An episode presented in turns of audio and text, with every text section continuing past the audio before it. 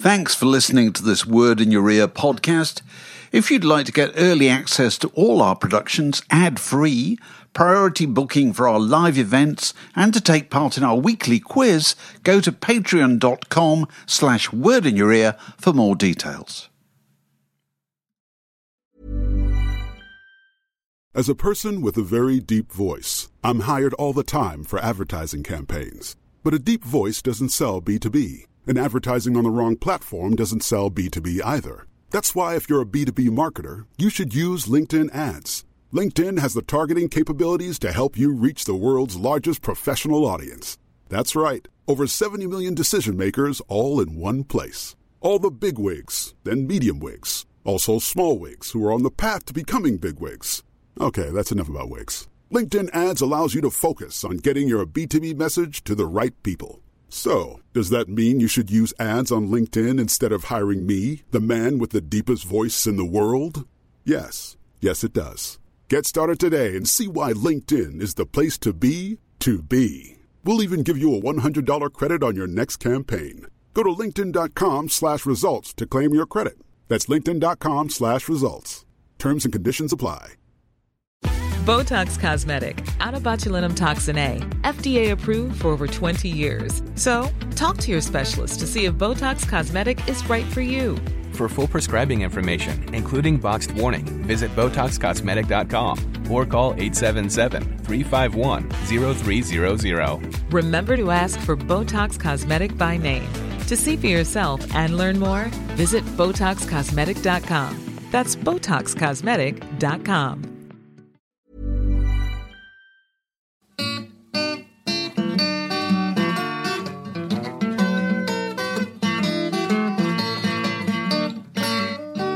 You're listening to a podcast from The Word. Okay, welcome yeah, to right. another Word in Your Ear via the miracle of the internet. Uh, and we're delighted to be joined from the United States by somebody who's previously been a, our guest in Islington live. Um, uh, that, that's Kenneth Womack. Good, e- good evening, good afternoon, Kenneth. Nice to see you. Good to so, see you. And I, I do wish I were in your pub right now with you and uh, with all your good friends and your great show. Well, thank you very much. So, where do we where do we find you? Where are we linking up with you? I am uh, on the Jersey Shore, uh, just south of New York City. Right, right. So you're you're a, you're a professor of popular music at Monmouth University in New Jersey. Is that right? That is absolutely correct. Yes. Is that the place where Bruce Springsteen has stowed his archive? Is that right? It is exactly the place. Yeah, we have about thirty-five thousand of, of Bruce's materials uh, on campus. Right, very good. Well, look, the reason you're here today, uh, today is to talk to us about your your new book, John Lennon, nineteen eighty, The Last Days in the Life. It's barely uh, credible, but it's forty years this December since John Lennon died. Uh, and we usually do the calculation. If you took another forty years back from that, well, if you took another forty years back from that, John Lennon would only just have been born, wouldn't he, in October nineteen forty. It's not, it's not uh, difficult uh, when you're talking to British people uh, to get people to tell you about where they were when they heard the news of John Lennon dying. Uh, because they were all in bed. They were all woken up that morning by the news. It was pretty much the first thing that they heard on the radio. Where were you, Kenneth? Can you remember? I I remember exactly where I was. Uh, I was in bed too, uh, even though I was uh, in the central time zone. So it would have been, I don't know, nine forty-five, ten o'clock there. I had gone to bed early and uh, I was fourteen at the time. And I vividly remember it because... Uh, when you're fourteen, you know where your parents are, right? So if you're in a if you're in a store and you hear your mother's cough, because you know that cough, you know where she is. And uh, I knew the sound of my father walking upstairs and coming to my room, so I pretended to be to be asleep because I didn't want to be bothered. Right. Uh, and the truth was, he had just heard the awful news uh, on television, and he was coming to tell me. So I, I, I had another one more good night's sleep, I suppose. Right, right. So you've written you've written extensively about the Beatles and um, and associated personnel over the years. When you were our guest at Word in Your Ear, you were talking about your fantastic two-part book about George Martin. So, uh, you know, how did you approach this particular book? How did you, how did you decide you were just going to do nineteen eighty, that that was what you're going to focus on? Sure. So, um, you know, writing about the Beatles and writing about popular music like yourself, uh, folks would often want to talk about John Lennon and talk about the competing biographies, of which there are many, many, many. And uh, my my takeaway when I would answer those questions and attempt to provide some knowledge was always that the, the historical record for John Lennon, particularly in the last year, tended to be one of two things. Either it would be very salacious, like Goldman's notorious biography, or um, it would tend to be a true crime book. Um, and the problem with both of those uh, genres is that they don't get to what makes the Beatles special. And that is the magnificent music. And in John Lennon's case, the great story of John Lennon in nineteen eighty is the comeback and willing himself to go back into the studio to create new material uh, and to garner the courage to share it with the world. Uh, and that was an amazing thing. And I wanted to tell that story, not the true tr- crime story, not the salacious story, but the one uh, that we all wish we had for ourselves, that last great comeback. Right, right. So now the way people in Britain tend to look at, uh, you know, the story of John Lennon in New York is in, in nineteen seventy-one, he kind of, he, he leaves the U K, he never comes back again. And, and from then on, he's living in the Dakota with Yoko Ono for a sort of, for nine years. It wasn't as simple as that, was it? And your book does start with a little bit of backtracking over the over his life before nineteen eighty. Right. You have to, um, in order to cover the composition of all of those great songs, um, and to understand why John had secluded himself in the fashion he did, you have to backtrack and understand the lost weekend with May Pang and what brought him to that place. Uh, what brought him to the juncture in which uh, he did not want to release new music. Uh, and at the same time, uh, one of the misnomers about that last year is that he wrote all of those songs during that last year. John Lennon, uh, for the most part, never stopped writing new music. He was always composing. Um, I think what was lacking was uh, a certain confidence in that material uh, and his his ability to be ready to take it out and, and be judged. Right.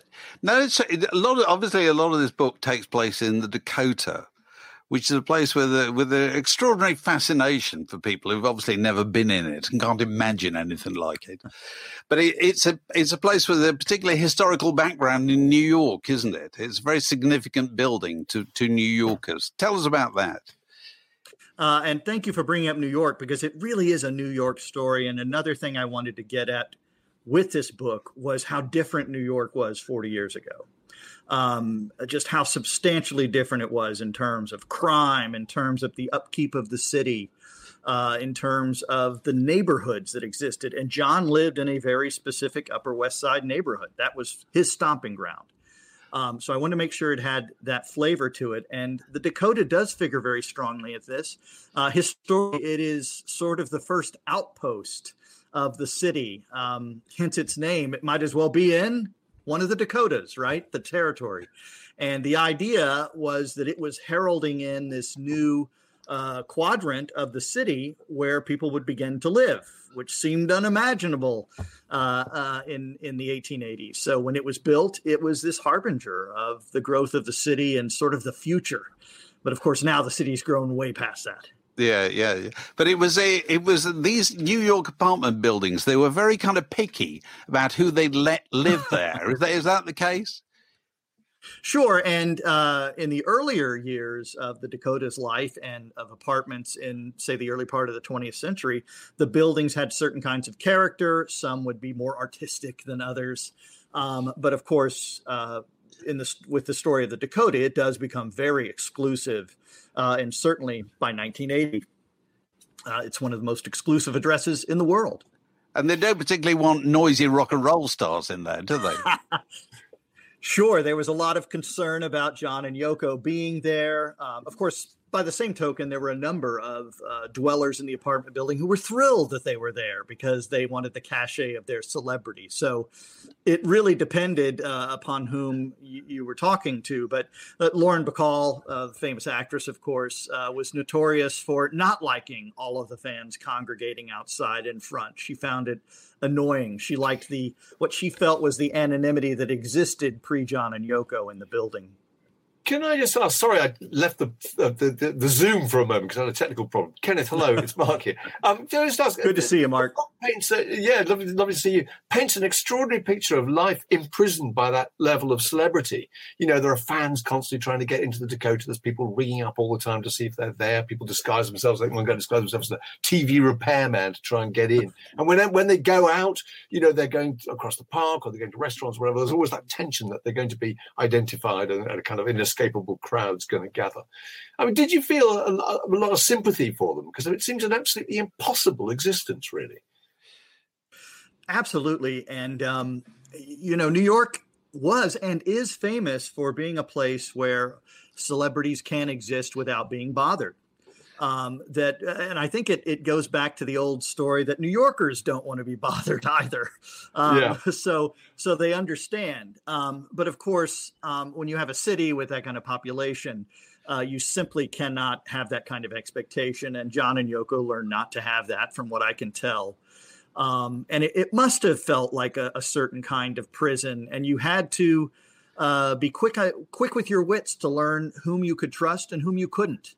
Uh, because, you know, you walk out through that archway and, well, as we know, anyone could be there at any yeah. time. And so um, that that certainly is a tension that exists inside of that book, uh, inside of my book, but inside that story of, of those times. Now, today, of course, being a very different time than nineteen eighty in so many uh, different ways, um you know, people have bodyguards and, and different entrances that they use, and there would be all sorts of machinations that would take place. But, uh, you know, thinking back to nineteen eighty, it's such a different time. You know, we seem so relatively innocent in comparison uh, than today.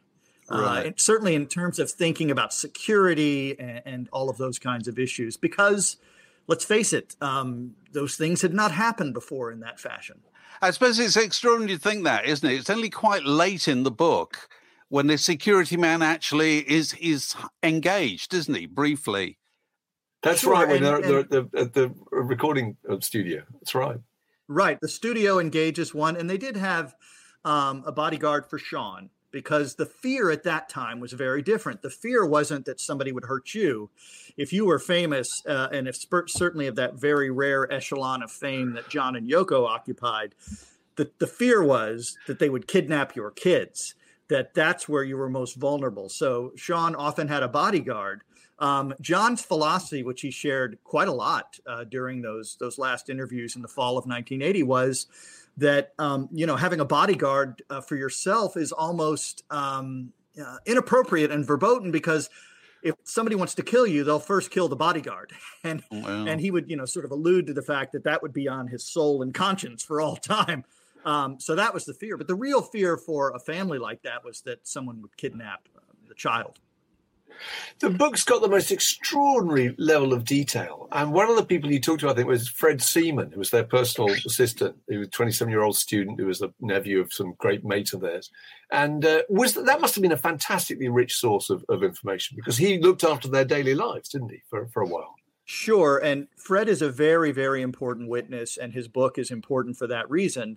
Uh, because there were so many moments in nineteen eighty where either John was alone in his room, for example, uh, or traveling to South Africa, as you know, um, or there was one other person there, and it was it was Fred. So um, for this very important year, he is often our only witness. So his book becomes very important, I think, in our understanding, at least from his point of view and what he saw. Um, and John also, um, I think, the, frankly, the most important interaction with Fred was the lists. Um, you may have seen these in yes. Hunter Davies' wonderful uh, collection yeah. of letters. Um, you know, the, those lists are just absolutely vital to our understanding of John Lennon in nineteen eighty. Fortunately, Fred kept some. Fortunately, others survived, because they would show what he was thinking about right? What books were in his uh, his mind? And, and of course, they were often books that were in the critical main of New York City, being its own kind of literary capital, right? So um, there was a lot of, ex- I find a lot of excitement in those lists. They would tell you what products he used. Um, when he wanted a boat, you know, he wrote a note to Fred, get me the dumbest right. single mast boat you can, you know. So those, to me, they're, they're, it's like studying in a sense. Mm-hmm. Um, I had, I had those old English literature Uh, English major feelings. It was like studying an author, right, from the eighteen eighties and being able to understand what they were reading and and what was going on. The only thing I wish we had more of um, would be what John's books were. You know, I, I he was a voracious reader. We know that he read lots, in particular, of nonfiction. Um, I can't believe he wasn't reading uh, many of the big books of the day, live, being as it was that he lived in New York.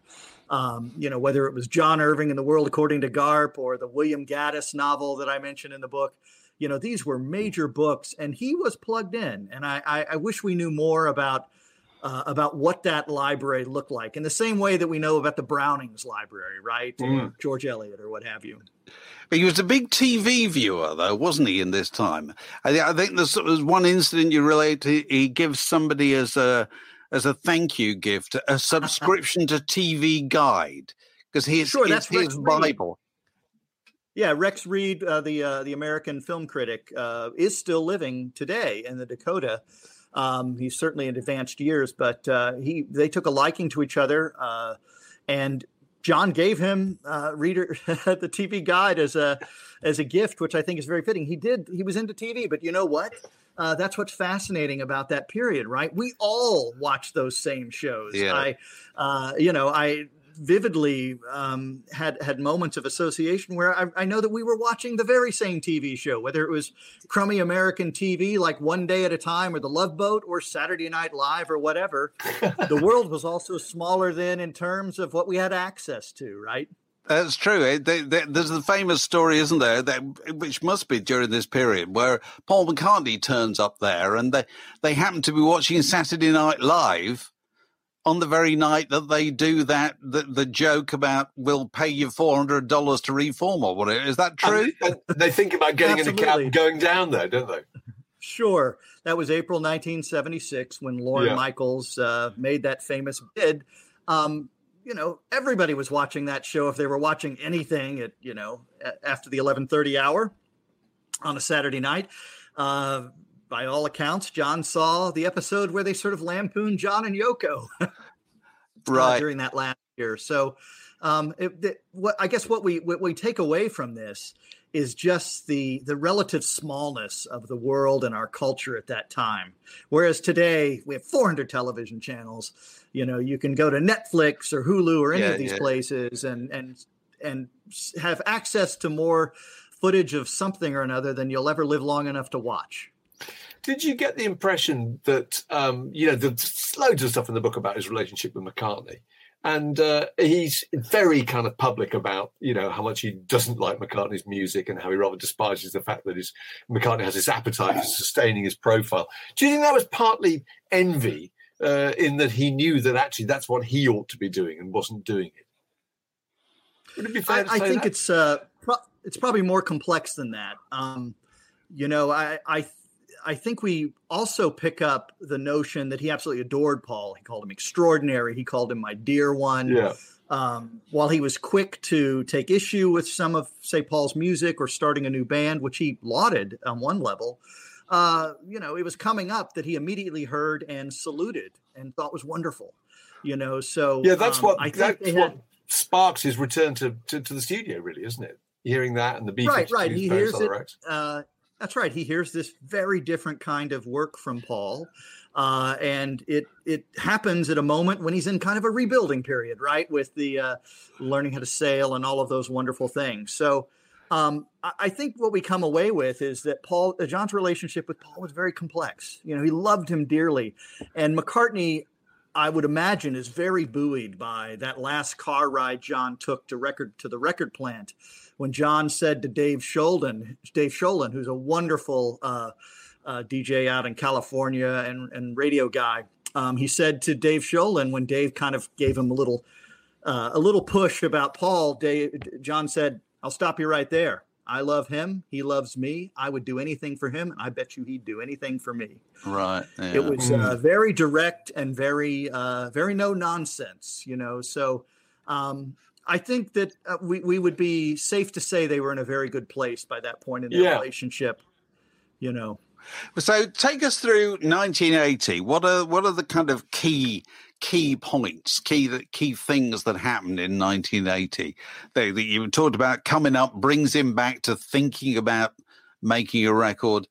There's the business of him. He started started to travel probably a bit more than he had done in the previous years. Is that true?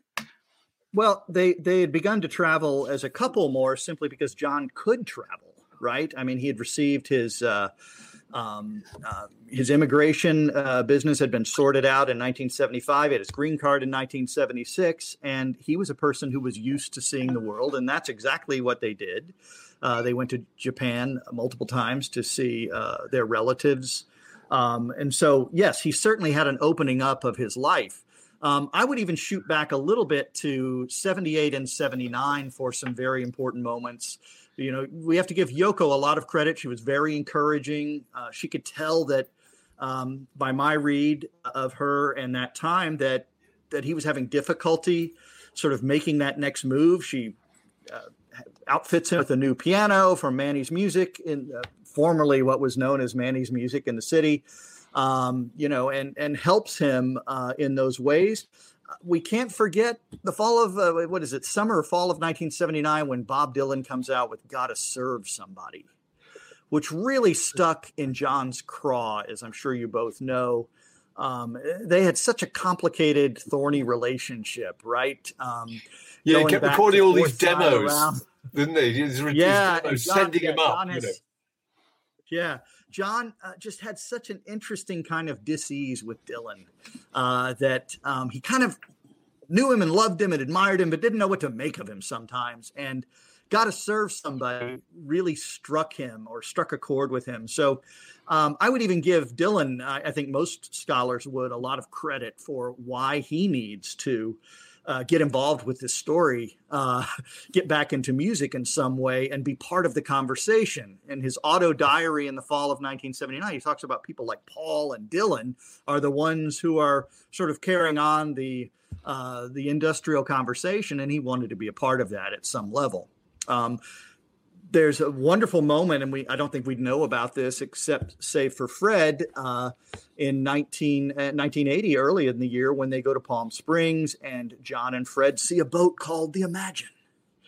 Um, and that, that sort of is the beginning of the sailing. And, and uh, there was a marvelous little moment there where John was wondering if that was named after his song. And Uh, Fred, for his part, must have said something like, well, what else would it be? And then when they go on the boat, there's that brilliant moment where he's waiting for them to realize that it's him on the boat, that they haven't they haven't quite worked out that it's him. And very slowly it dawns on them that John Lennon is actually on right, and that, that goes, yeah, and that goes back to your earlier point, which is important for probably most of his waking moments when he was out in public, right? That kind of tension that existed Um, at being with that level, that very unique level of fame, when you know people will recognize you. And he would go through, Lennon would go through these kinds of machinations about, well, I think this is what they're going to do here. They're going to get up the courage to come over and ask for an autograph, or they're going to stay over there. He he almost knew all of the tropology yes, that's right. of, of what would happen in those moments. Um, and I, I, I think we all, while we adore folks like John and Paul McCartney for the right reasons, their great accomplishments, they've been famous, uh, you know, in Paul's case, uh, since they were twenty, twenty-one, twenty-two, somewhere in that vicinity, and never knew anything else in their adult lives. Um, it's it's really difficult, uh, I think, for any of us outside of them to fathom that.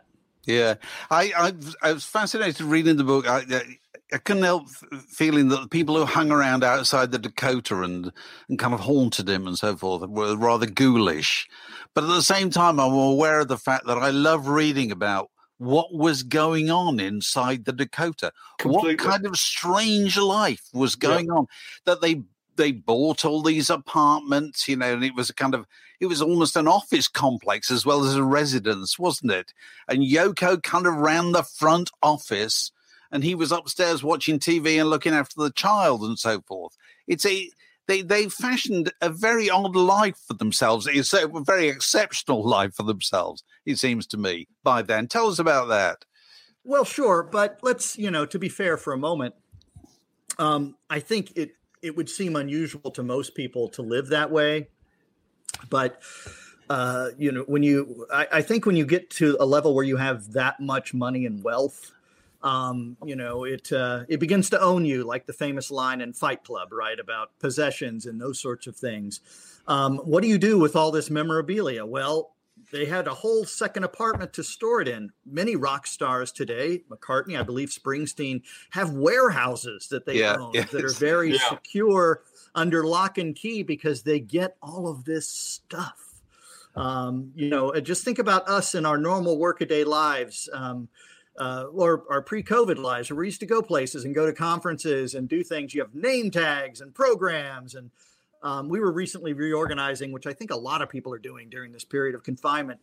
The amount of material is incredible that you you you build up over, over a lifetime. Imagine if you're John Lennon and you've been on these concert tours and he has, what, dozens and dozens of guitars. You know, you need places to store this stuff.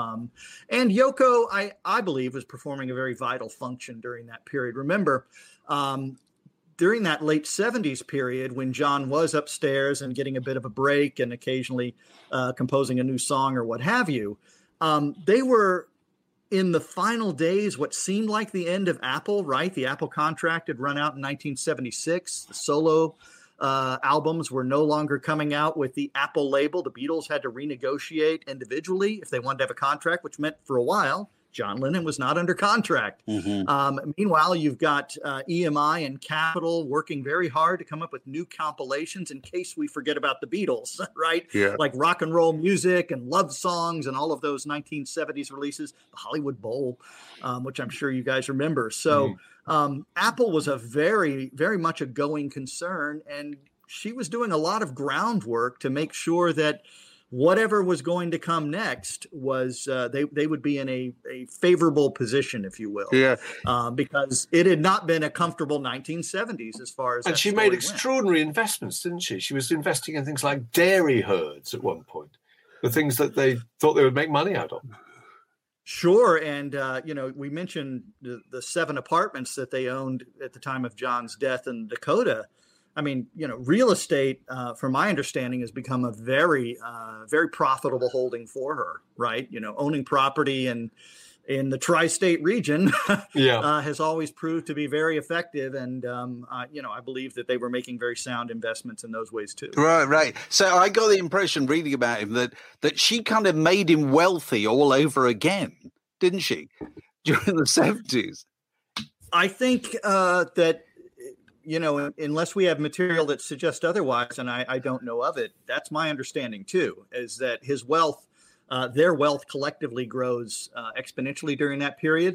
Um, but, of course, he would never live to see uh, even greater bonanzas, believe it or not. No, right? The of course. nineteen nineties no, with the anthology or... Yeah, yeah. Um, even more so in this century with the one album and uh, the remasters, you know, those those dollars are incredible. Yeah.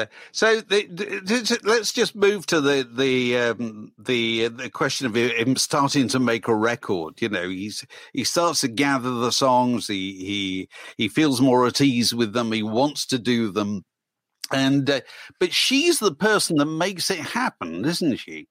She's the person that kind of instigates it. She's the person who talks to Geffen and so forth. Is that right? Well, that, you know, like like many married couples, they'd begun to assume particular roles in the relationship, and her role had morphed into the business aspects. Um, as you know, he was never that comfortable with that business, pun intended, to begin with. And he certainly was exhausted by anything that had to do with the Beatles by that point, because, of course, Um, it would bring up old hurts, old concerns, you know, sympathies, et cetera. So they had naturally gravitated uh, in those ways. And clearly she was successful in that fashion. But, you know, he needed to feel confident with those new songs. I was speaking to the photographer who famously on August seventh, nineteen eighty, takes the, the, the photos of them going to the studio for the first time. Um, What a what a great day and what a great moment that was. But Yoko, he felt very keenly, was getting out in front of it because, uh, you know, of a natural fear that if something went wrong, he might disappear back into the building and take all of those great songs with him. Uh, and, and fortunately, you know, she was steeling herself uh, with him for that moment. And, and we, uh, I think, to all of our advantage, have access to really that great music that we otherwise might not have had. I'm uh, I'm fascinated by the fact that um, very early on in the in the Double Fantasy process, they hired an arranger, which seemed to me like I, I, I know nothing in the whole story of the Beatles that indicates that anybody ever wanted to hire other than George Martin to do a. I was going to say. No, I know. But, you know, they wouldn't have started with an arranger, would they? Whereas this no did. This was done in a very different way, wasn't it? It was, but um, that was part of uh, the process that they concocted with Jack Douglas. Uh, because, yeah, John, because a lot again, of the musicians, wa- a lot of the musicians, right. He didn't choose, did he? I mean, I think they were put together by by the arranger and, and producer, and, and uh, he didn't by know Douglas who's going to be there. Yeah, right. So, um, you know, they they had John's demos, and the reason why they needed an arranger is because they didn't want to leap into the studio with John. They wanted to be ready for him. One of the great facets of his life and his recording style was that he liked to. Um, do things very quickly, which meant the band needed to have a sense of what the songs were before he came onto the scene. And so that was one reason for having the arranger, um, who really talented, by the way, um, came up with beautiful scores and really prepped the band well so that when they got together on August seventh, they hit the ground running. Uh, the, the arranger story to me that is most funny is for all of the secrecy. The band didn't know who John, who their client was uh, right. until the last minute. Um, but for all the secrecy, um, the, the arranger forgot and went to the Record Plant instead of the Hit Factory on August seventh. And and uh, the receptionist said, uh, they're over at the Hit Factory. Right. So, so even the receptionist at the other... The but other, it's a secret. Don't tell anybody. That's right. That's right. Yeah. Brilliant. The, um, the the the discussion uh, took place as to where how the song should be arranged on the record, and uh, I think John and Jack Douglas, you say, initially it was going to be a John side and then a Yoko side. Is that true? Correct. But, right. But, well, at one point Yoko had said she didn't think her music should be on the record. She was. Um, you know, probably still scarred from the late nineteen sixties and early nineteen seventies. Um, uh, John was familiar with her songs and didn't want to see that. So, yeah, they were looking at a situation where they'd put them on one side. Uh, and, and actually, they go through three or four different kind of uh, song lists, uh, sequence orders, running orders, whatever you want to call them, before they finally uh, landed on the version that we all know. Yeah. But she's the one that said, no, I think they should be mixed up. And he then said, yeah, fine, no trouble. I, I think it's brilliant, actually. Uh, if you're going to have any kind of, as they called it, a heart play or a conversation, then then that made perfect sense. And, um, you know, quite frankly, fourteen-year-old me would probably not have given Yoko's song a chance if they had been on the other side. I would have played the John Lennon side, right? Uh, and, and I probably twenty-four, thirty-four-year-olds would have felt the same way. So yeah. I think they made the right call, and because a number of those songs by, by Yoko are quite. But he really believed that she was kind of her kind of the kind of music she was making was being finally being recognized, wasn't he? When he, when he heard the the B fifty-twos, he thought the B fifty-twos yeah, girl was... vocals were based on on Yoko Ono. Is that right? I find that her songs too were, you know, outside of even the B fifty-twos recognition that John had, were a lot more au courant than his were. I mean, his are very Beatlesque. Yeah, you know, that's to true. Use that, yeah.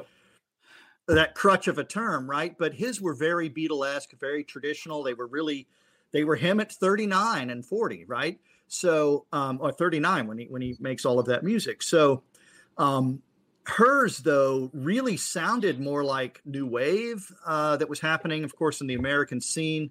Um, what a competitive period it was when they were releasing that record. Mm, mm.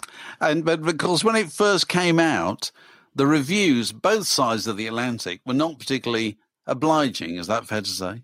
They were, some of them quite vicious, actually. I remember it vividly. There were some that were that were pretty pretty rough. There was one that said, you know, we don't want to hear about their relationship. Why is that important? Another uh, actually uh, lauded her songs more than his. Um, there were there were some um, some sort of unhappy reviews, but uh, it was also selling somewhat slowly. Of course, Just Like Starting Over had lots of airplay. I remember that vividly. Uh, but, you know, when you think about it, as I as I said just a moment ago, it was a terribly competitive period in, in popular music. Um, there were so many genres competing with each other. You had new wave, punk, disco yeah. was killing it. Yeah. The Bee Gees was still in vogue. You had uh, the Village People. You know, Springsteen is coming along yeah. uh, into his own with The River, which is uh, the big story of the fall in terms of rock. So there was a lot of different kinds of music out there with which he and Yoko were competing. Uh, it's hard to imagine it today, where it seems almost more monocultural, the sounds of the top forty, than it did back then. Yeah. Do you get, do you get the impression he was, he was disappointed at the response? You know, my favorite moment in the whole story, um, uh, and I believe we owe, owe Philip Norman for uh, ferreting out this quote originally, but Um, my favorite moment in the whole story, you know, John wants this so badly. He wants this record to be successful. Um, and, and as you know, he had pinned his return to England on the success of this album. He had this big plan. He told his half-sister Julia about, you know, coming up the Thames on an ocean liner. And that's right. Going up to the ancestral home. And he was going to tour, you know, wasn't he? Was, that's right. Oh, absolutely. But he was pinning this big moment uh, on this album. And I, I, I do believe he would have seen it, but Um, there's that very poignant moment that it, moment that just breaks my heart, where Yoko comes in. I guess they're in a sitting room in, in their apartment, and she says something like, you know, the album's just selling kind of slowly.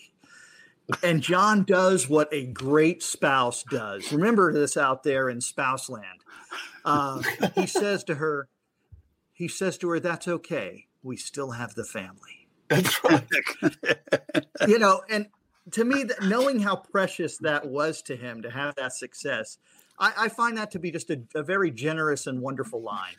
It, it's interesting also that he'd had such an exceptional career that he got to the age of forty and he never yet heard anybody say, it's a grower, it's a, it's a yeah. slow mover, you know yeah. what I mean? Yeah. Every, every, but remember how but unusual you, that must have felt for yeah, him. Yeah, I know. Even in the early...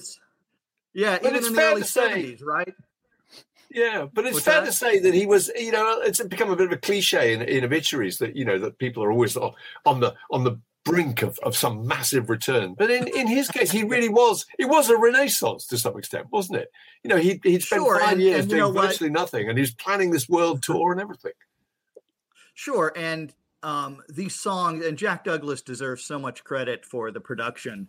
They just come off wonderfully. You know, they're very well captured. Yeah. Um, you know, uh, I listened to many of the outtakes, if not all of the takes, and uh, it's absolutely exciting to listen to those songs come together as each layer uh, piles on top of another. Um, Jack ran a really strong and good ship in that studio, and, and John had a lot to be proud of. Really, really well recorded what they were doing. Now, as you've said, it's not a true crime story, so you you know you haven't gone into detail about Mark Chapman or anything like that. Give us an idea of, of how New York feels about John Lennon after forty well, years.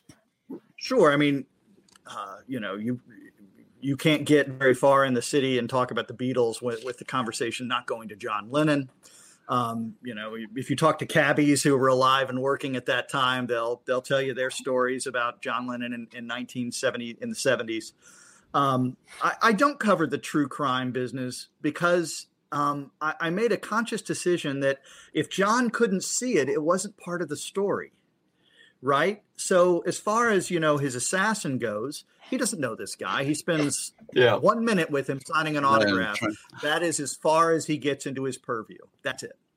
Um, so to my mind, uh, it's irrelevant to, to John's story. Uh, uh, and certainly so many others have written and, and talked about that. They, we can leave that to them. Right, right. Well, look, the book is John Lennon, nineteen eighty, The Last Days in the Life by Kenneth Womack. and it's out very, very soon in the U K and the United States at all good bookstores and uh, usual outlets. Kenneth, it's been lovely to talk to you. What's your next project? um, well, uh, I, I think like most of the folks around the world, my current project is uh, is finding our way through this international crisis.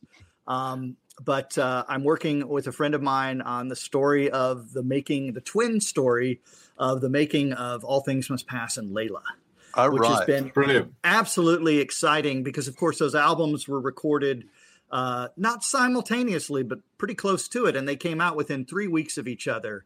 And they usher in just this amazing sound of the nineteen seventies and beyond.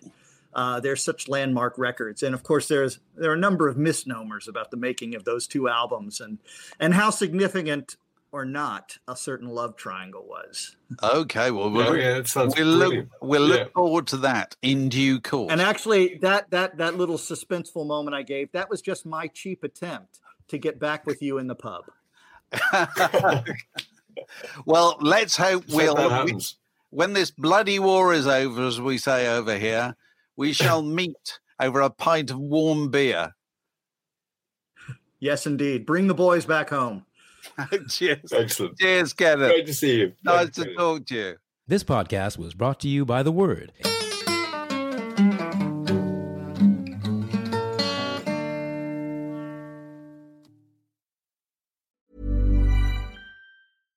Subtle results, still you, but with fewer lines. Botox Cosmetic, out of botulinum toxin A, is a prescription medicine used to temporarily make moderate to severe frown lines, crow's feet, and forehead lines look better in adults. Effects of Botox Cosmetic may spread hours to weeks after injection, causing serious symptoms. Alert your doctor right away as difficulty swallowing, speaking, breathing, eye problems, or muscle weakness may be a sign of a life-threatening condition. Patients with these conditions before injection are at highest risk. Don't receive Botox Cosmetic if you have a skin infection. Side effects may include allergic reactions, injection site pain, headache, eyebrow and eyelid drooping, and eyelid swelling. Allergic reactions can include rash, welts, asthma symptoms, and dizziness. Tell your doctor about medical history, muscle or nerve conditions including A L S or Lou Gehrig's disease, myasthenia gravis, or Lambert-Eaton syndrome and medications, including botulinum toxins, as these may increase the risk of serious side effects. For full safety information, visit Botox Cosmetic dot com or call eight seven seven, three five one, zero three zero zero. See for yourself at Botox Cosmetic dot com.